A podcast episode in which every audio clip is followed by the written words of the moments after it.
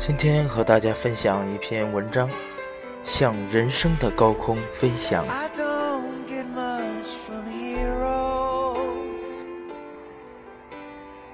有一块石头在深山里寂寞地躺了很久，他有一个梦想，有一天能够像鸟儿一样飞上天空。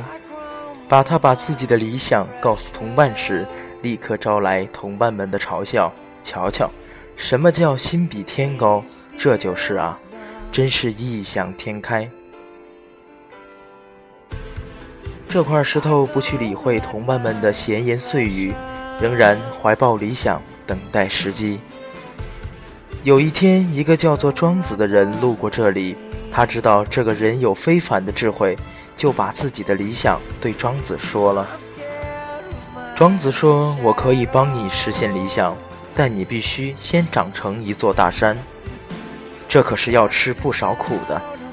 石头说：“我不怕吃苦。”于是石头拼命地吸取天地灵气、自然精华，承接雨露恩泽，拼命地生长。不知经过了多少年，受了多少风雨的洗礼，它终于长成了一座大山。于是庄子招来大鹏，以翅膀击山。一时间天摇地动，一声惊天动地的巨响后，山炸开了。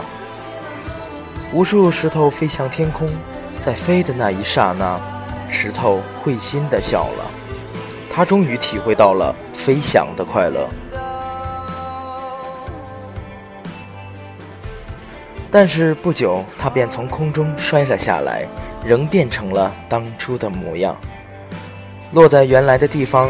庄子问他：“你后悔吗？”“不，我不后悔。我长成过一座大山，而且我飞翔过。”石头说：“其实人的一生就像石头一样，最初的开始和最终的结局都是一样的。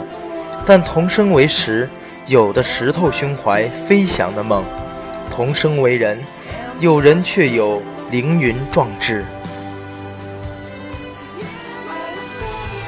为什么我们能像那块石头一样拥有飞翔之志？一个人的目标定得很高，他就必须付出更多的辛劳和汗水。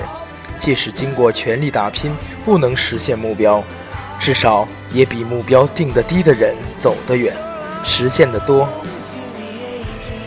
林肯总结自己一生的经历，得出这样的结论：自然界里的喷泉的高度不会超越过它的源头。一个人最终取得的成就不会超过他的信念。